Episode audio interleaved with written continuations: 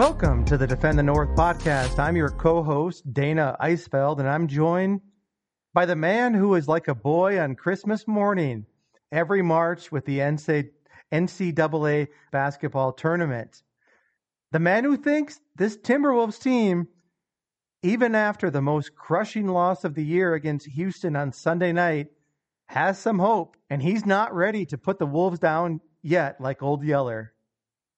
And the man who, though he considers watching a four hour baseball game about as fun as carrying landscaping blocks, was still excited about the Twins opener today. And that's the guy that I call my cousin Isaac. Gosh, how's it going? That hit way too close to home all right there. Oh my gosh. Oh man. I officially got into the ring with COVID, and uh, it definitely took a few uh, a few swipes at me, but I think I've overcome it. So that's that's the exciting news in my life recently. Well, I wasn't going to bring it up because you know HIPAA and all Ah, that. whatever. But the good thing, at, at least you know, if you're going to have COVID, like have it during March Madness Oh yeah. because that's a great reason to lay on the couch and watch basketball.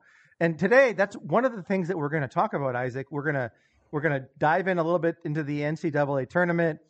We've got uh, a a segment that we're going to call our player spotlight, where we're going to focus on somebody in Minnesota sports who we think is a part of the dialogue, a guy that we need to talk about, a guy that maybe we need to do a deep dive on, and then we're going to get into a Twins preview. But we wanted to start tonight with the NCAA tournament. We're down to the final four. So it, it's Thursday, April 1st. And we wanted to talk today about the good and the bad of the NCAA tournament. For me, I got a number of podcasts on my Spotify list, and most of them are about NBA basketball. And a lot of the guys that follow NBA basketball have this predisposition towards the NCAA that does not sit well with me. And I wanted to make this a rant session today, but rather than that, I thought maybe you and I could talk about what's going well with the NCAA tournament and, and, and what's not. And I thought we could start at the top with Gonzaga and Baylor the teams to beat. because the teams to beat. So that's why I'm watching the tournament. And it's not the only reason I'm watching the tournament. And I think later on, you're going to talk a little bit about some of the things that differentiate NCAA basketball from the NBA. But these are two really good teams. Yeah, it's extraordinary. I mean, Gonzaga's perfect so far. Top to bottom, it's just one of the deepest teams I've seen in college, honestly. And not necessarily with like high talent guys, but just the way they play as a team is just incredible. It's like they've known each other for years. Um, and I think it helps that they have a, a high IQ guy who came in this year, Minnesota's own. Minnehaha Academy. Uh, Let's go, Jalen Suggs. So that guy's been incredible. So before 2000, the only thing that we knew about Gonzaga was John Stockton. He was like the one guy that came out of there. And then suddenly, like this was a team that was making the tournament regularly, and they were one of those mid majors. Gonzaga was a definitive mid major. And they made the tournament a few years in a row, and then they made a run to the Sweet 16. And before you know it, Gonzaga was on the map. Mm-hmm. And it's been almost 20 years now since that happened, and they have not won a national championship. Could this be the year? I think it could be. This team's so deep. Like I, it, I can't say that enough. Like they have so many players that can score. I mean, Suggs, Suggs is probably the best player on the team. Yet he could score 12 points one game, and they could win by 30. So it's not like all on him or anything. It's such a deep team. Yeah, I think about their rotation, not just their starting lineup, but one through eight. And, you know, you talk about the four top players on their team Jalen Suggs, Drew Timme, Corey Kispert, Joel Ayayi. And, you know, I've been watching college basketball for a long time. I sound like an old man right now. And I'm getting there. You know, the, the Grays. The, you got some the- years. You're good. You're good. yeah, the, the, the Grays are certainly battling against the, the blacks and browns right now. And, but I think about those Duke teams with, with Jason Williams, Jay Williams, Shane Battier, Carlos Boozer, Mike Dunleavy, and Chris Duhon. And mm. I start thinking about Gonzaga with those four guys, right? Suggs, Timme, Kispert, Ayayi. And then they have some depth. They've got a lot of guys around them. And I just wonder, like, Charles Barkley made this point on the TNT broadcast. I believe in the Sweet 16, they didn't even have a great game and they won by like 15 points. And so you've got to shut a lot of guys down that are really good at scoring. Is there any team in the in, in the in, in, the final four that you think can do that? I I think Baylor's got a chance. I, I don't I don't think they're as deep of a team as Gonzaga, but you talk about they got three guards that are extremely good playmakers um, in Butler and Mitchell and Teague. I mean, these guys can go get a shot just about any time they want, and they play extremely good defense as well. So you talk about a team having to shut down several scoring options, like with as good a defense as Baylor plays, it's extremely possible. I don't know. Baylor has that defense that can be stifling at times, and then they have three guards, as you mentioned, that can get to the hoop and score. They're all averaging between 15 and 20 points a game. And I, I watched that Villanova game in the Sweet 16, and Villanova is a really well coached team. And even though, okay, Collin Gillespie, the Big East co player of the year, was out, and, and they match up against Baylor, and they're up by seven at halftime. And Baylor clamped down for five minutes. They created six straight possessions with turnovers, and that was the game. And afterwards, Jay Wright was like, I mean, yeah, that Baylor defense, that was it. and I, so I, I think about, okay, so they got to get there first. Gonzaga and Baylor have to win against UCLA and Houston. So Baylor has a really, they have a defense that can, and led by Davion Mitchell, who I think is emerging as a potential lottery pick in the NBA draft because the way he can get to the cup and score and the way that he can play lockdown defense on the perimeter. And then you pair him with Teague and Butler. Butler, you know, a potential All American. And offensively, they can shoot and they can get to the cup. So Baylor's top five scorers, Isaac, are shooting 40% or more from three point range. Yep. Combined, they take 22 to 23 shots per game. But if you can shoot threes like that, if you can put pressure on the defense getting to the lane like that, and you can play lockdown defense, they do have a good shot. Here's my question for you. So if you take Jalen Suggs and Joel Ayayi, and you put them up against Butler's three perimeter guards. Baylor's, yeah. Or I'm sorry, Baylor's. Who wins that matchup? I don't know. You're talking three versus two, so I'm gonna I'm gonna take the higher number on that one. I'm just giving you crap. I mean, I'm I'm I'm a homer. I gotta be I gotta be pro Suggs. So I, I, I think Gonzaga wins that, but I just I don't think it's gonna be as easy as, as they've seen in the tournament so far.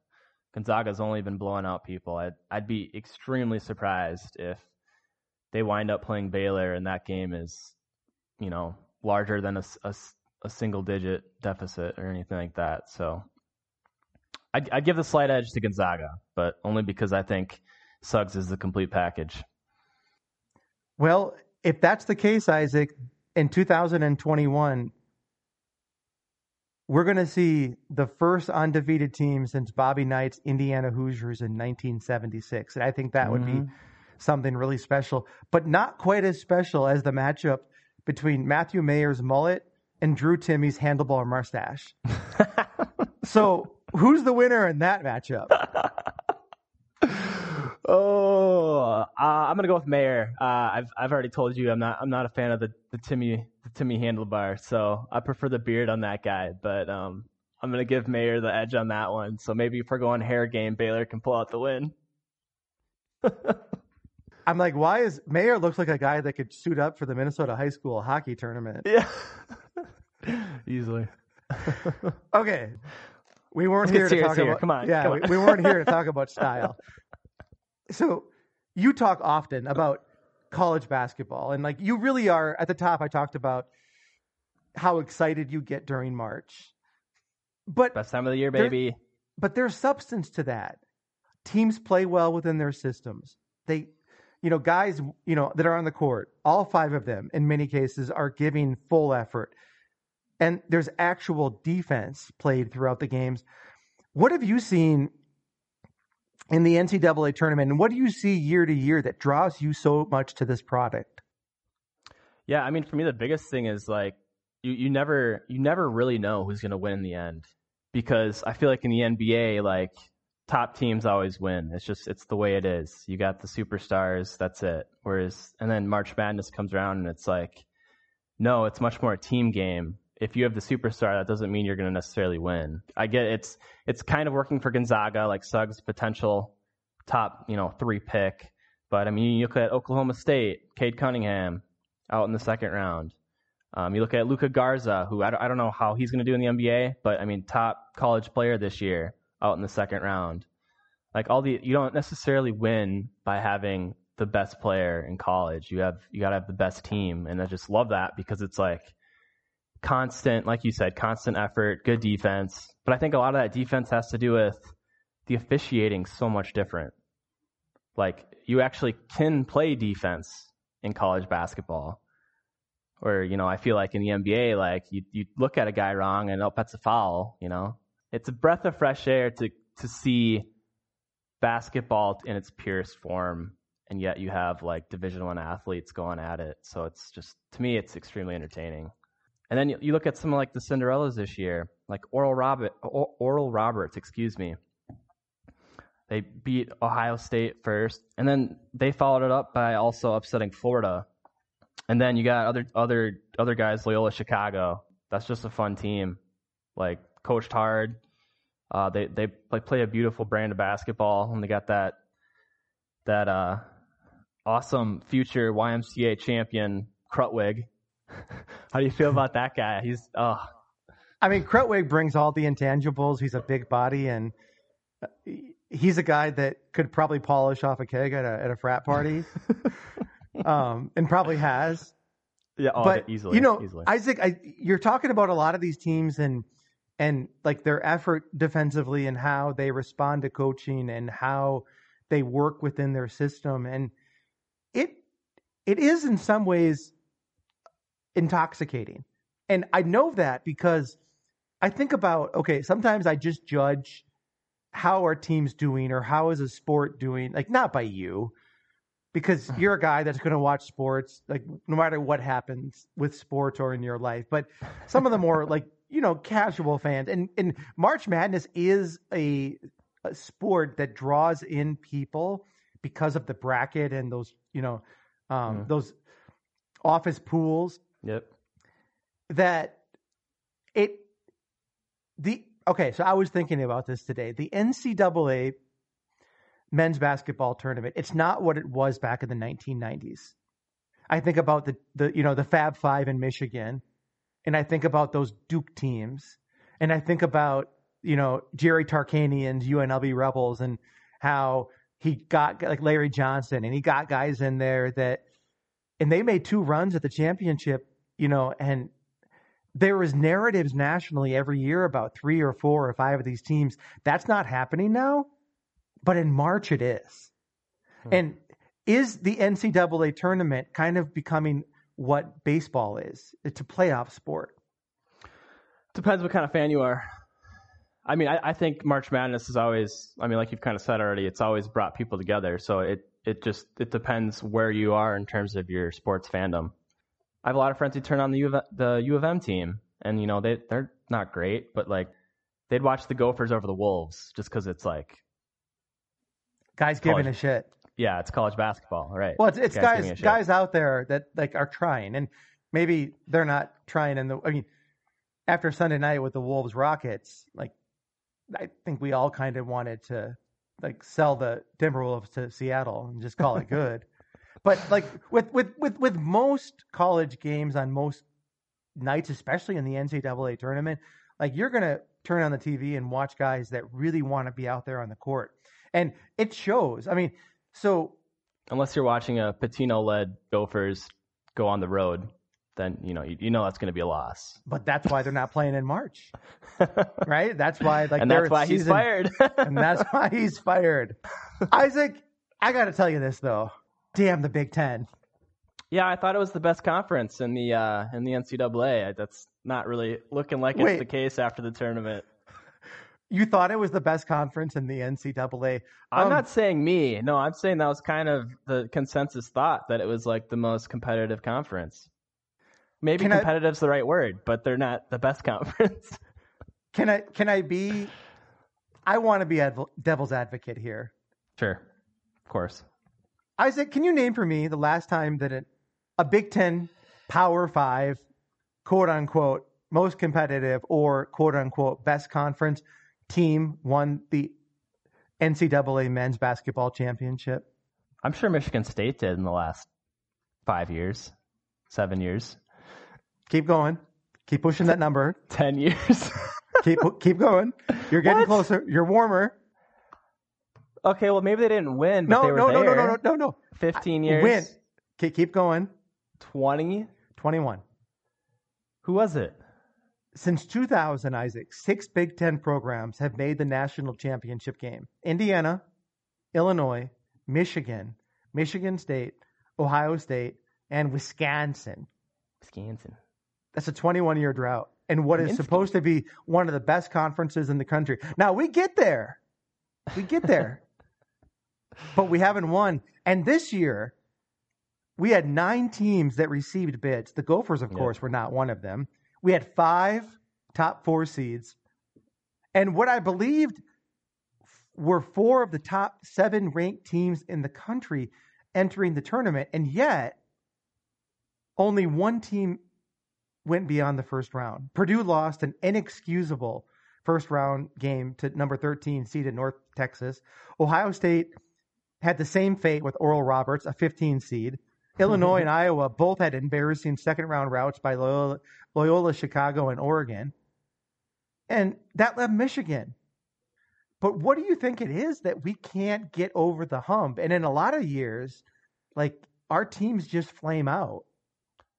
Yeah, I don't know. I I I think we're very. I mean, we're we're touted as a competitive conference, but I think that's just it. We're competitive within each other. Once we get out and play other conferences, it's it's a little different story. I think, and I don't know if that's coaching. I think it's guard play. I think in the NCAA tournament, look at Gonzaga and Baylor. Baylor has three good guards. Gonzaga has two good guards, like maybe great guards. Like Well, what happened to Illinois then? I mean, that that the the Sumu guy had, had was like really good all year until it came to the tournament. maybe he recognized that his uniform had a Big Ten patch on it and decided he needed to shit the bed in the tournament. Time to bow out. I'm done here. Big, I don't know. A I- big deuce. I just I expected I I like let's say we had like four like Sweet 16 teams and two Elite 8 teams and one team that makes the final four and we lose in the championship game again. I I wouldn't be having this rant. But I I I got to say for having four of the top 8 or 7 teams in the country going into the tournament, this was a colossal disappointment or dis- disappointment. We're going to take a little break here and we're going to bring in one of our new segments called Player Spotlight. Tonight, that's going to be Malik Beasley.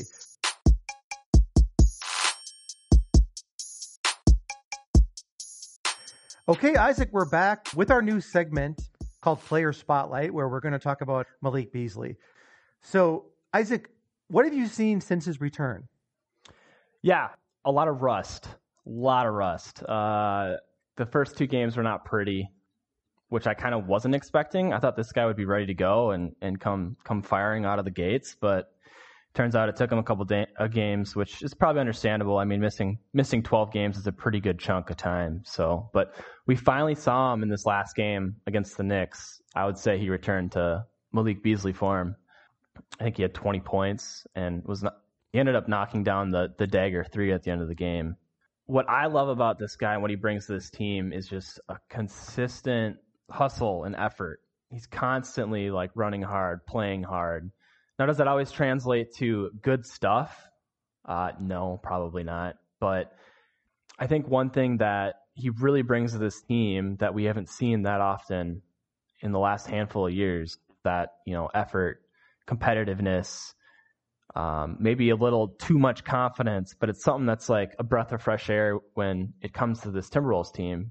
But I mean, this was a guy we honestly kind of stole away from Denver. Like we we traded him in that Covington trade, which I mean Covington was kind of going to go away regardless, but we got him in that, and he came in like firing out of the gates. I mean, this guy was shooting 43% from three on eight attempts a game for those 14 games before COVID kind of brought everything to a halt. But it wasn't just like a one-time thing because he's kind of continued that trend this year at the beginning of the year. I mean, he he was shooting 41% on almost 9 attempts per game from 3. So it's what he's brought from day 1. He's been keeping it up. So, he's a 20 a point 20 points a game guy. Right? And and and you mentioned the three-point shooting. I remember that game like back in February before his 12 game suspension where he made six three pointers against the Mavericks. He had a key putback. We ended up losing. No surprise at the Timberwolves. That's what we do. And I just at that point Towns was still out and and Russell had been hurt and and Beasley was the guy. And he acted like it.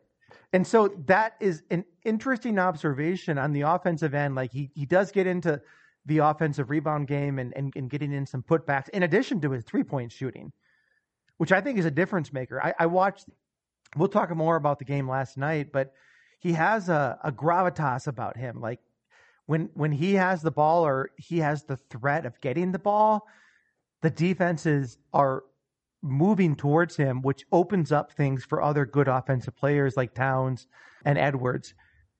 And I really have to ask the question in the offseason. So we sign, we we get Malik Beasley last year in the trade at the trade deadline.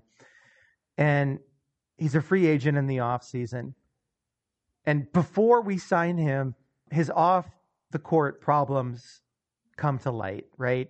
He brandishes a weapon at people that are supposedly outside of his home. He tells them to leave. He smells of marijuana. The cops get a search warrant. They search his house. They find a ton of marijuana he starts dating Scottie Pippen's ex-wife, Larsa Pippen. I, I, heard this week he filed for divorce and is also filed. Or I'm sorry, he filed for divorce in September, in December, and now he is filing a, a, paternity claim that the child that he has with his ex-wife is no isn't his.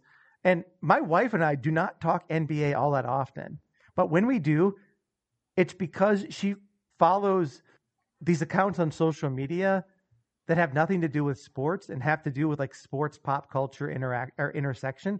And Malik Beasley comes up all too often in our conversations. I also heard that that was one of the reasons I'm not sure we would have traded him because we gave him that contract, 20 million a year, right? 15. 15. Four years, four years, 60 million. So we gave him that contract after his incident with the law, where he actually pleaded guilty to a felony. And as long as he follows all the conditions of what he pleaded to, it will be pleaded down to a misdemeanor. But I, it doesn't match up to me, Isaac, because the guy I see in the court, he plays so hard. The guy here in post game press conferences, sticking up for teammates, acknowledging his own deficiencies on the court, in the huddle, the body language. Like Malik Beasley is a leader in the locker room and on the court and in huddles. And yet his off the court problems like are mushrooming into something that I I worry like is this the next JR Rider? When I see him, I guess I see I see less of the leader and I see more of he he he thinks he's a leader where he's not necessarily mm. deemed a leader. And that's okay. kind of like that the whole idea that he's you know he's not lacking in confidence whatsoever. Like he thinks extremely highly of himself, which to me in the NBA necess- like isn't necessarily a bad thing, especially if you're someone who, you know, shoots a lot of threes and actually makes a good chunk of them. Like I think that can be very beneficial. But I do wonder more if he is this good this good source in the locker room, this good leader in the locker room. Um, I'm kind of surprised. I guess with the way this season has gone and we haven't heard anything in the locker room with him you could be totally right. But I just, like you're saying, with all this stuff off off the court, like I don't know how good this guy is in terms of like his his true personality. Now, if it never comes, if it never translate, like if he keeps his home at home, you know, and he worries about work at work, could it work out? You know, yeah, it's possible. I mean, obviously Rosas has thought about it, and I'm hoping he's right in trusting in this guy. But I mean, heck, like I gotta say this 15 like 15 million a year for for what this guy gives us is looking like a hell of a deal right now. Well, Isaac, you know, I have been in supervision for a long time, and it my experience is it, it, it is not to a person, but it is hard to separate your personal life from your work life. Now, can you have boundaries? Yes. But who you show up as a professional has a lot to do with who you are as a person. And he's a young man.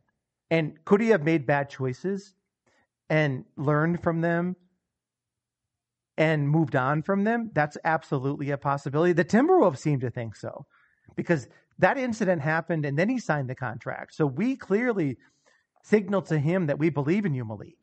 Or are they just taking the chance because oh he has talent and they don't want to let him go because it's hard to get talent here in Minnesota. Yeah, well, that could be part of the the um, calculus here.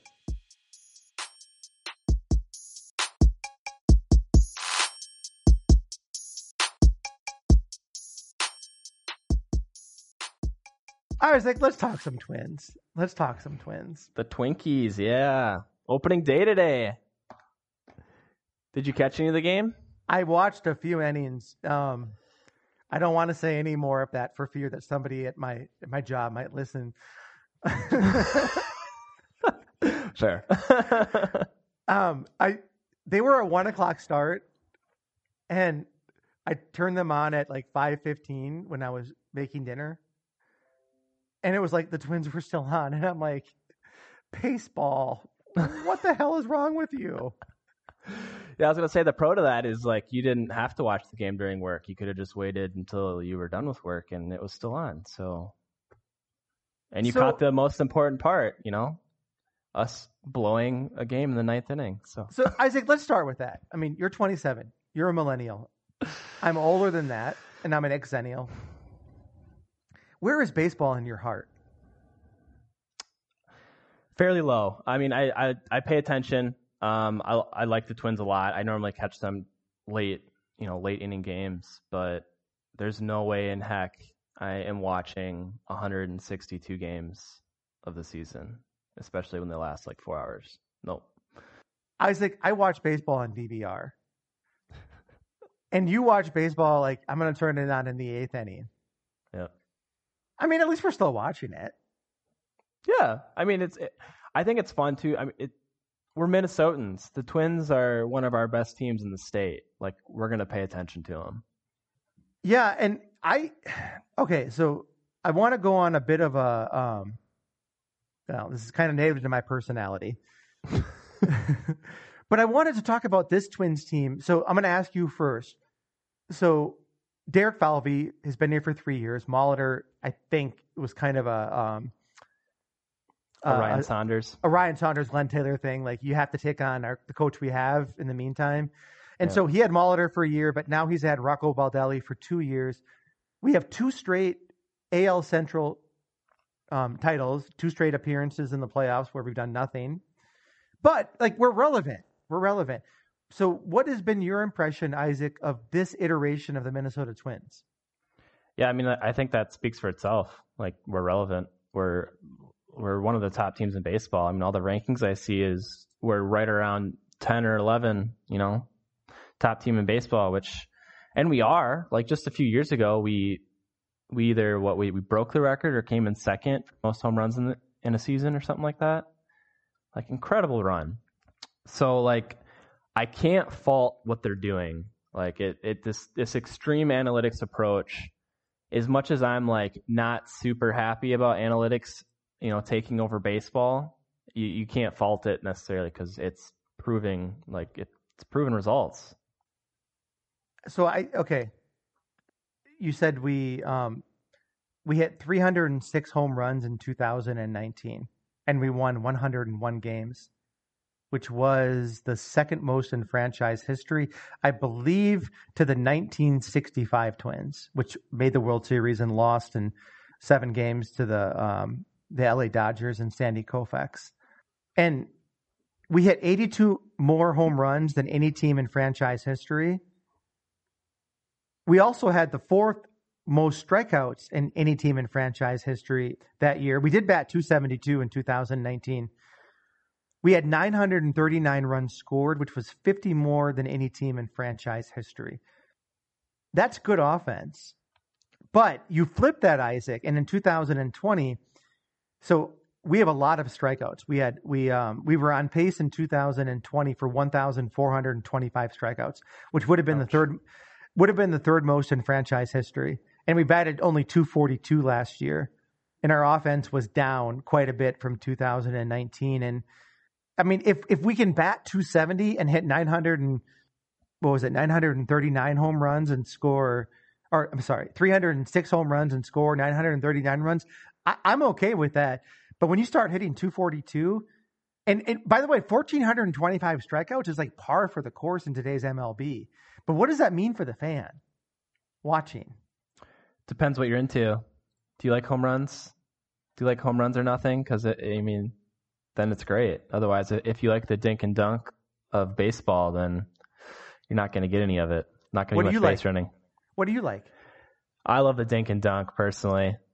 You know, I love base running, stealing stealing bags, being smart on the bases, sending runners, doing hit and runs. Like that's my kind of baseball. Obviously, home runs have their place, but I'd rather I'd rather see some base running involved and kind of sucking the pitch count out of out of pitchers. Yeah, that's what our twins did. I think you know the the 2000s Ron Gardenhire twins, and you talk about like you don't see the base running theatrics when it's all it's like home run or strikeout. And the other thing is is like the defense isn't involved. And I like mm-hmm. to watch the defense have to make plays and put the pressure on them by making contact. And I guess it's because that's the version of baseball of Twins baseball that I that I grew up with. But I, I it, it so I it, it's a it's a it's a tension. It's successful. We have two AL Central crowns in the last two years. You know, we won 137 games. Now, granted, last year we were 36 and 24. The year before, 101 and and 61 but that's a good that's like a like a 600 winning percentage or greater mm-hmm. and i would rather have that than a team that is you know at the bottom of the al central so on the other hand i don't know in this day and age people with their attention spans are watching baseball less and less and i guess the, the home runs do make good for social media for youtube twitter cuts but do they make good for you know, TV watching, I'm not so sure for fans under 40. The in-game experience still what it is, right? It, it's two beers and a hot dog and and you know an ice cream. Beautiful weather, hopefully. Uh, you know, a sunburn and ice cream and a baseball hat. Like like we'll still do that once we can, right? Easily. All right, so this version of the Twins, I think, has been pretty successful. I've I've seen I believe in this franchise. I believe in the in the Minnesota United. I do believe in the Vikings. I also believe in the Vikings' ability to choke when we are very to the precipice of success. But the Twins, 87 to 92. We had 85 wins per year, two World Series championships until Puckett and Hrbek retired. Then we went on a seven year drought. But that allowed us to get good draft picks that allowed us from the 2001 to 2010 season under Ron Gardenhire, six division titles knocked out in the first round five times, other than 2002, of course. And then you get Always into the felt like the Yankees and Oakland. Oakland had our number until we actually got them in 02. Yep. But so it's kind of like this, like the, the it's this Jekyll and Hyde like cycles of the Twins, right? 2011 to 18 under Gardenhire and then Molitor, 71 wins a year, um, no division titles, one playoff. Like Molitor snuck in once, and then now we've been in two straight years under Baldelli. So it's kind of like we're good, we suck, we're good, we suck, we're good again. So I feel like we're kind of we're two years in to a good phase. So it feels to me like this should be a team that is working its way not just to the top of the AL Central, but with key acquisitions, potentially like making a push or at least winning around in the playoffs. You think that's possible? I think if our bats carry over from the regular season to playoffs, I mean, I know our bats weren't great in the small short year last year, but I mean that that was our that was our issue last year when we got in the playoffs against Houston. Our pitching actually was all right. We just couldn't hit the ball. Nelson Cruz was the only guy who had more than one hit in the two game series. So, I mean, if, if we can hit the ball like we're supposed to, I mean, again, we're we're what two we're we're just a few years removed from that that team that hit so many home runs. But I think it's possible. I, I I think our pitching's where it needs to be. It's a matter of if our bat's going to be consistent enough. So DraftKings has us, um, Isaac, at 88 and a half wins. Baseball Prospectus has us at 90.6. Um, the White Sox are minus 121 to win the division. The Twins are one plus 125. I don't think the Tigers and Royals are going to sniff contention. Um, with the Indians trading Francisco Lindor and Carlos Carrasco, even though they've got good pitching and still have a pretty good righty lefty lineup, I you know I, I have a hard time seeing them going above 500. So White Sox, so Twins over under 88.5, 90.6. Where do you sit? I sit over. I think Okay. this team. I think this team it does, does just as well as last year. And if last year they were about 600, that puts us at about 97 wins this year. So, I mean, we're we're we're bringing back a bullpen. At least the guys that are coming back from last year with a combined ERA of 2.97. I mean, we had a good we had a good pitching staff last year. We were like second in the majors in ERA last year. So if that's what you want to, you know, base good pitching off of his ERA, like we were one of the top teams. Only the only better team was the LA Dodgers, and well, look what they did. They won the title. Exactly. I So, love and and another thing is last year we went so a lot of teams we actually played super well against and we had winning records. The one team where we were 500 was Chicago White Sox. We went 5 and 5 last year. And so I'm thinking like you know, if if we can keep at 500 with them again this like this year, you know, I think we'll be we'll be good. We'll be golden. Well, we're going to rack up a lot of wins against the the the um the Royals and the Tigers, and I also think like the Indians this year because Lindor and Carrasco were like major parts of their team.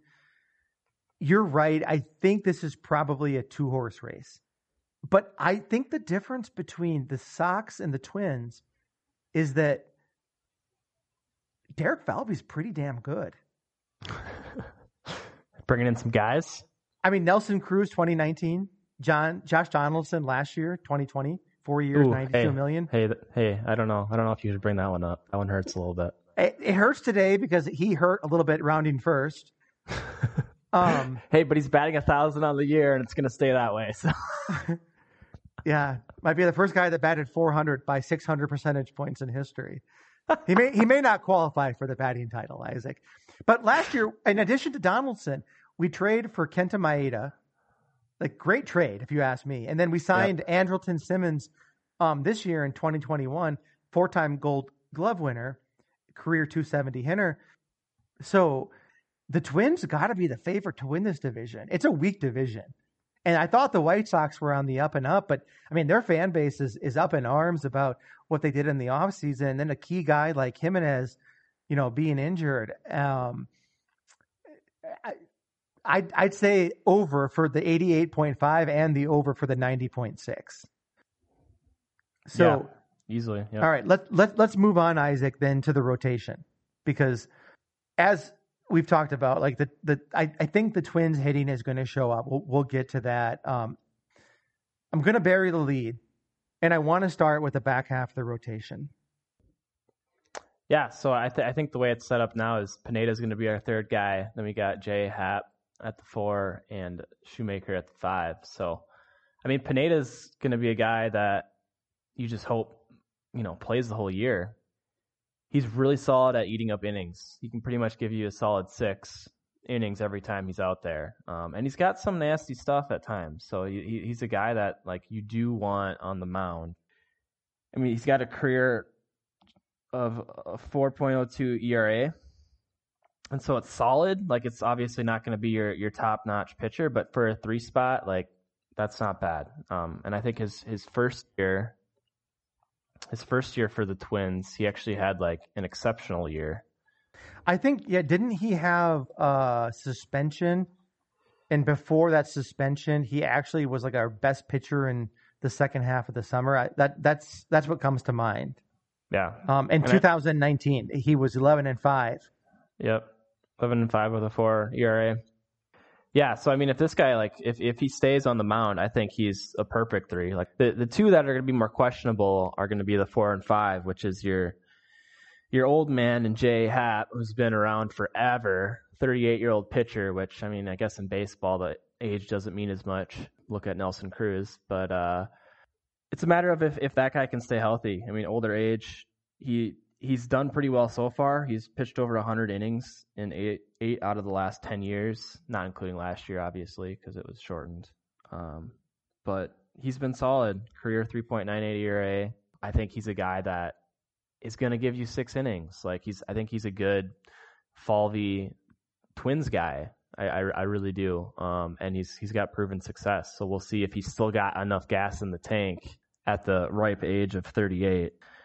And then Schumacher rounding out the Shoemaker, sorry, rounding out the the five spot, which to me is the one that I'm the most curious about. He's the one I know the least about, so I'd be curious to see how he does. Uh, he hasn't really been able to finish out seasons. Um, I think the last time, or uh, he hasn't, sorry, he hasn't pitched over 80 innings since 2016. So I think that would be kind of the red flag there. Is are we going to be able to see him pitch throughout the year? And I feel like that's kind of been an issue with with our starting rotation. I mean, every year we have one of our top guys going out, whether it's Odorizzi and going back farther, whether it's uh, Ervin Santana, whether it's injuries or suspensions. And then if you want to go back farther than that, back when we had Francisco Liriano in his heyday, he was doing killer things for us until he got hurt. So it just, it, it seems like injuries always seem to plague our rotation, which probably is the case for every team. But I think if we can keep these guys in it, given that, you know, under Rocco Baldelli, they're going to pitch probably six innings max anyways.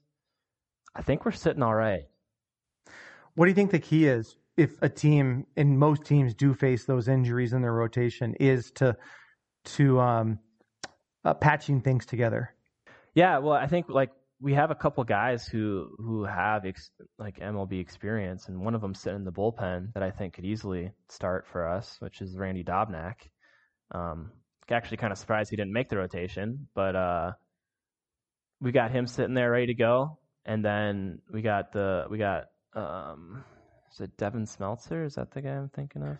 Yeah. I think yeah, I think they actually though Smeltzer got um, he got pushed down to St. Paul as part as part of the the opening day r- roster. I didn't yeah, see. I think, I think he had a really rough spring training, so that's probably understandable. But my understanding is like, especially now that our AAA affiliate is in St. Paul, that among their eight bullpen spots, they're going to look at one of them as kind of like a, a, a fill it in guy. And mm. I hmm. think Smeltzer will, because it's going to be pretty easy. Like when you need a fresh arm or a guy goes down in the bullpen, right? Yeah. To bring him, like, hey, drive over on 94, Target Field's eight miles away. We'll see you there. That's a lot different though than having our AAA affiliate in Rochester, New York. Right. Um, Super convenient. Great move it, too, by the it, way. It is. It's going to be exciting for us when we can go to games um, more regularly to be able to watch a lot of the Twins' up and coming stars. Like, can you imagine having watched like Polanco and Kepler and Buxton and Sano in St. Paul? That would have been fun. Yeah, I'd be just as frustrated watching Sano in St. Paul, but you know that's fine. Well, Sano against minor league pitching, it might have been different. Um, so I, I, you know, I think Pineda, Pineda's shown something. I mean, he's not that old. He came up with the Yankees, and you know, it, if if he's an innings eater, and he doesn't need to go twenty and six with a you know two point seven ERA. If he goes thirteen and ten with a with a three point nine seven ERA, and eats up a couple hundred innings, I'm not sure anybody will do that under Baldelli, but um, let's just say he does. But I, I, do think there are some questions in our deeper rotation, and then what kind of pressure does that put on the bullpen? Yeah, I mean, like like I was saying earlier, our our bullpen, like surprisingly by the numbers, our bullpen was good last year. So I think they're they're ready for it. Now it's a matter of if they can pitch well in in in crucial moments. And I think kind of a, a weakness of ours dating back to what I would say Joe Nathan has been we've lacked a legit closer, a guy we can bring in. He's going to shut the door. Now we we signed that that Colome guy this year, and I thought he was maybe the answer. The the White Sox dropped him, and like he's coming off a year where he had a .81 ERA, .81. He uh, had zero home runs allowed in 21 appearances. So like to me, that's that's like that is the guy? Is is is there another guy in Chicago that they're like, oh, it's okay, we can let him go, or is that some kind of red flag that we should, you know, maybe be a little bit more worried about? And the only reason I say this is because I happened to watch the game today, and Yeah. he uh, happened to blow that save. So Yeah. Well, our bullpen blew the game today against the the, the Brewers, and I think the way Baldelli and um, pitching coach Wes Johnson manage is that like they're once there's a sign of trouble, they're gonna unless it's like your true ace, they're gonna pull the cord, and so you need long relief. And I look at a guy like Randy Dobnak, maybe he can provide that. Like that, we we took a couple of flyers on on Shaun Anderson and Ian Hamilton, who were signings in the offseason or a trade and a signing um, on guys that have had um, inconsistent success. But at the top of the bullpen, if you think about the bullpen hierarchy, like can we if we get like to your point earlier about can we get to the sixth inning, then who is it? And Tyler Duffey, he's been the best Twins reliever the last two years. I mean, he comes in and he puts out fires. You go to him in a lot of big spots. And if you think about true value in a bullpen pitcher, is it more valuable for a guy like, you know, Sergio Romo or Taylor Rogers to protect a lead? Or for a guy like Tyler Duffey to come in like at the bottom of the seventh and protect a, or to get us out of a tight spot. And there's a stat called game leverage index. And Tyler Duffy has been right up there the last two years with the Twins bullpen. So I, I think he's just a guy that he can be kind of the backbone. He's not your closer, lights out, and Right. he's not long relief the way Dob the way Dobnak might be. And we're probably going to need because the way I see teams in treating pitchers this year, if you think about 2020 being a COVID season with 60 games, I don't think starting pitchers are going to be as conditioned as they are used to. And so I would look for the Twins to treat their starters, you know, you know, pretty gingerly in the first half of the season. So you're going to see a lot of four and five and six out six inning outings, and so you're going to need a, a guy that bridges the gap. But I think if you can get to Duffey, then you're looking at guys in um, Hansel Robles, Alex Colome, and Taylor Rogers, who in 2019, Isaac, were all closers for their teams. Um, Robles saved 23 games for the Angels in 2019. Colome was the White Sox closer in 19. Isaac, get this. I didn't realize this until today. I was doing research. He was with the Rays during Baldelli's time there. He was a setup man, and then he became their Mm. closer, and he led the majors in saves in 2017. What I've heard from the White Sox is that his strikeout ratio per inning is down quite a bit it's in the below last one. Yeah. yeah. And that's why like they weren't as high on him and maybe they let him go. But I it, it- it might be a bullpen by or a closer by committee again. That hasn't been unsuccessful in, in past years with the Twins. We were the sixth rated bullpen, bullpen in 2020. Um, and I think this could be, and Jorge um, Alcala was a great rookie last year. He had a pretty strong out or starting. There were games that I would tune into and like, who's this guy? And he's back. He's back into the mix this year again. I thought it was so wrong that they didn't add him to the playoff roster last year. Now, given our pitching was was fine in the playoffs, but when I didn't, when I saw he didn't make the roster, I was like, "What? This guy's lights out." So with that, let, let's move to the front of the um, the front of the rotation, Maeda and, and Berrios. I know you've got some thoughts on Berrios. Yeah. Uh, gosh. Um, you just never know what you're going to get with him. I mean, he's got the stuff to be a top ace in honestly the league, and you'll see it sometimes. But then he'll come out the next game, and you'll wonder why the heck is he even in the rotation. Like he'll just be throwing meatballs out there. So I, I honestly love the guy. He's only 26, so it's not like he's old. It's not like he still has a little bit of room to to get you know refine his pitches. But I think what we need to see from him, like moving forward, is some consistency because he's definitely got ace material. He just doesn't show it all the time. So he's a guy that I think is going to be really important, you know, in his max six innings that Rocco lets him pitch. So Well, he had 202 strikeouts and 195 and 18 and 19. A guy that strikes out 200 guys in a season has something going for him. Mm. And what did you say he was? 26, right? Yep. 26. You know, with pitchers, with some pitchers, it takes three, four, five years in the majors you know, working your way through lineups, you know, working with pitching coaches, He's been here refining five your pitch- years. Yeah, but you know, I think about Gerrit Cole and maybe even Max Scherzer, guys that had been number two or three starters up until they were 26, 27, and then they made a leap. And and Max Scherzer now is a Cy Young Award winner, and you know Gerrit Cole is a number one starter. Max Scherzer, I think, has been an eight-time uh, consecutive All Star, and that happened when they were in their late 20s. And Isaac, you're 27. You're not a Mm. starter. You know, you're not a starting pitcher in baseball but sometimes it takes a little while to get going in your in your early to mid twenties. Like, let's be real. Yeah, I mean, I'd say I'd say my prime was was much earlier, so I would have been I would I would have been going downhill by now. But Did, did you did you peak at eighteen? Or no, you peaked at sixteen with your driver's license, right? uh, I was gonna say I peaked in like fifth grade, but yeah, we'll, we'll go with sixteen.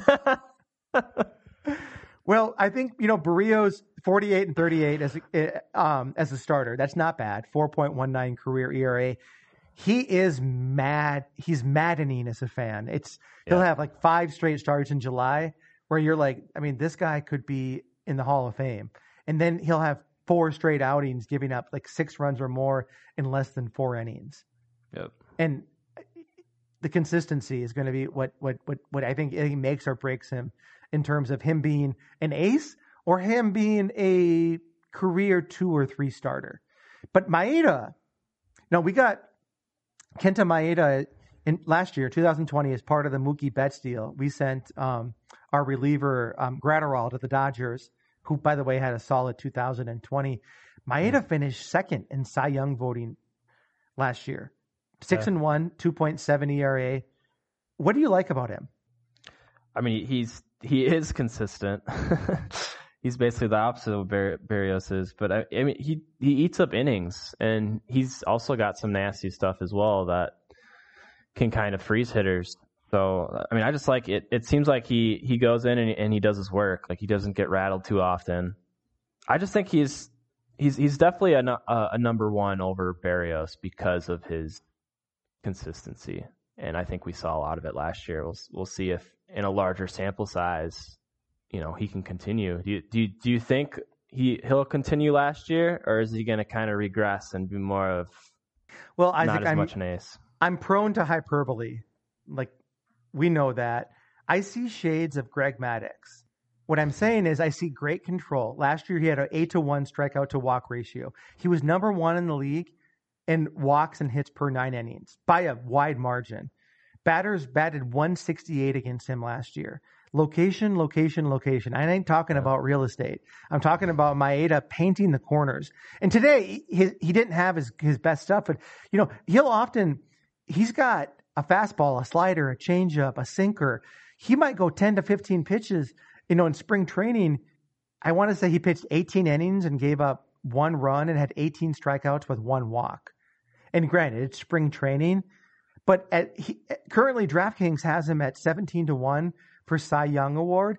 He's a guy that's not like I would guys that can regularly hit their spots and that have a lot of pitches and that are just intellectual pitchers.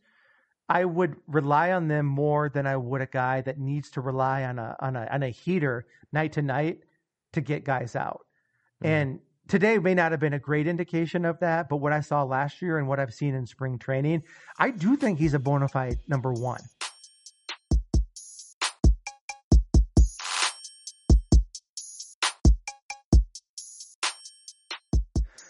Okay, Isaac, we're back and we've talked about the Twins bullpen and pitching, and we're going to wrap up today with um, sharing our thoughts on a, on a few guys in their lineup that we think are going to be the most impactful in terms of winning baseball. So, you know, who's at the top of that list for you, Isaac? Yeah, for me, it's uh, it's honestly Jorge Polanco. Um, I mean, this is a guy who led the team in plate appearances the last two years, and he's a guy that honestly had a down year last year. He uh, he only hit 258 when he's normally around like a 280 hitter. I mean, he's this guy's like a really good contact hitter, and he's even shown some power.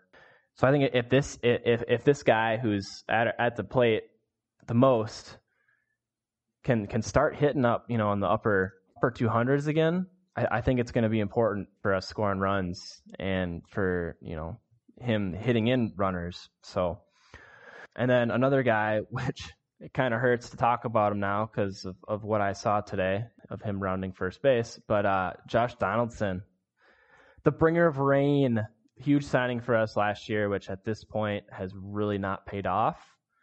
But this is a guy who, if he's healthy, is extremely impactful hitter. I mean, he, he generally hits around 270 in, for his career. And in years that he's actually played, you know, a, a full season and or he's had like over 400 at bats, he averages like 33 home runs a year. That unfortunately has only happened once since 2018. So recently he's just been very, very injury prone. And then I guess he got last year, which was shortened. So, and he also got hurt last year. But if that guy can get back on the field, I hope this this this hamstring isn't going to keep him out forever. So uh, if he can get back in the lineup, he's going to be someone that we need to drive in runs.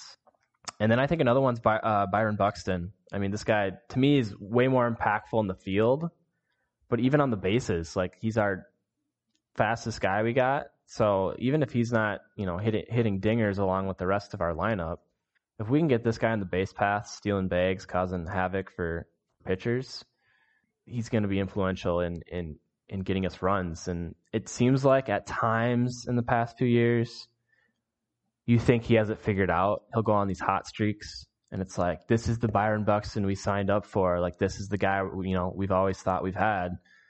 And then he'll like possibly go ice cold again, or he'll try to make some spectacular catch in center field and slam into the wall and be out for weeks with an injury. So, I mean, these guys, we need to be big. I kind of want to talk about Sano, but I kind of don't at the same time. What are your thoughts on Sano? Because I don't want to like tear him down before maybe you have good stuff to say about him.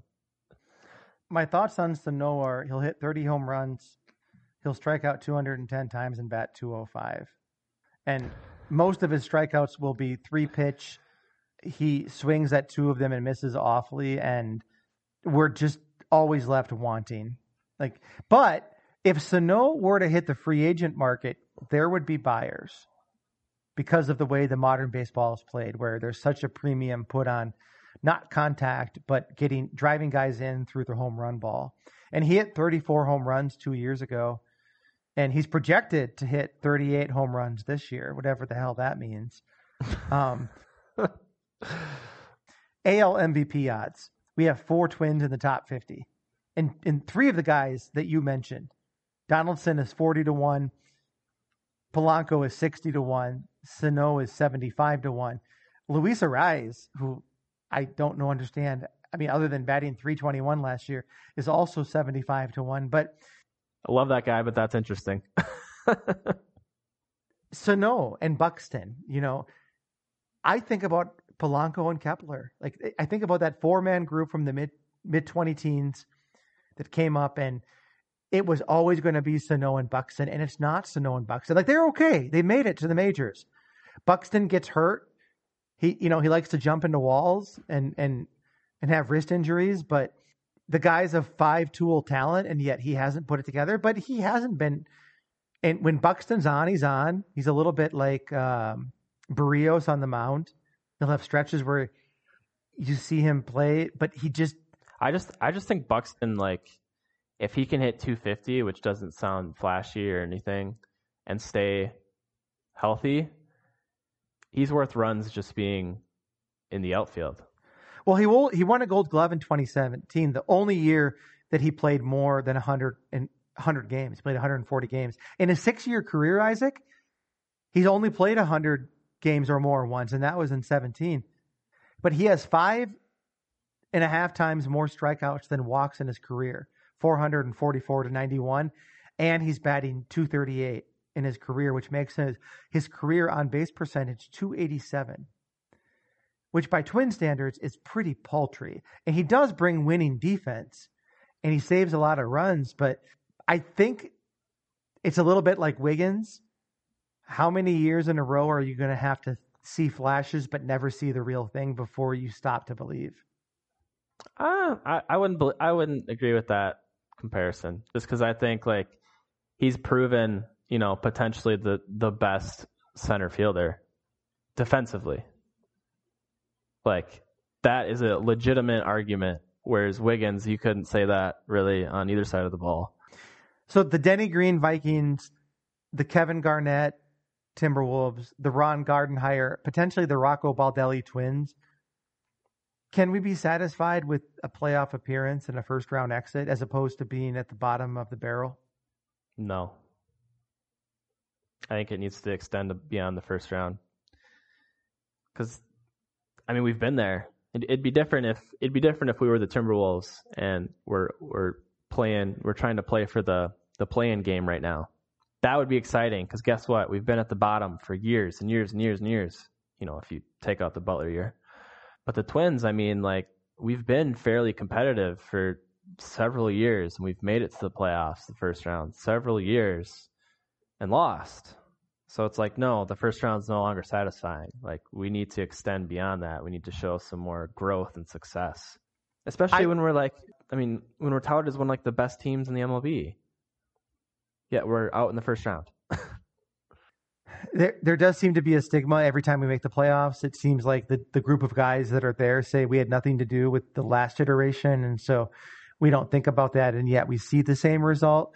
I don't know. I, I guess for me as a man with young kids turning on the TV every night.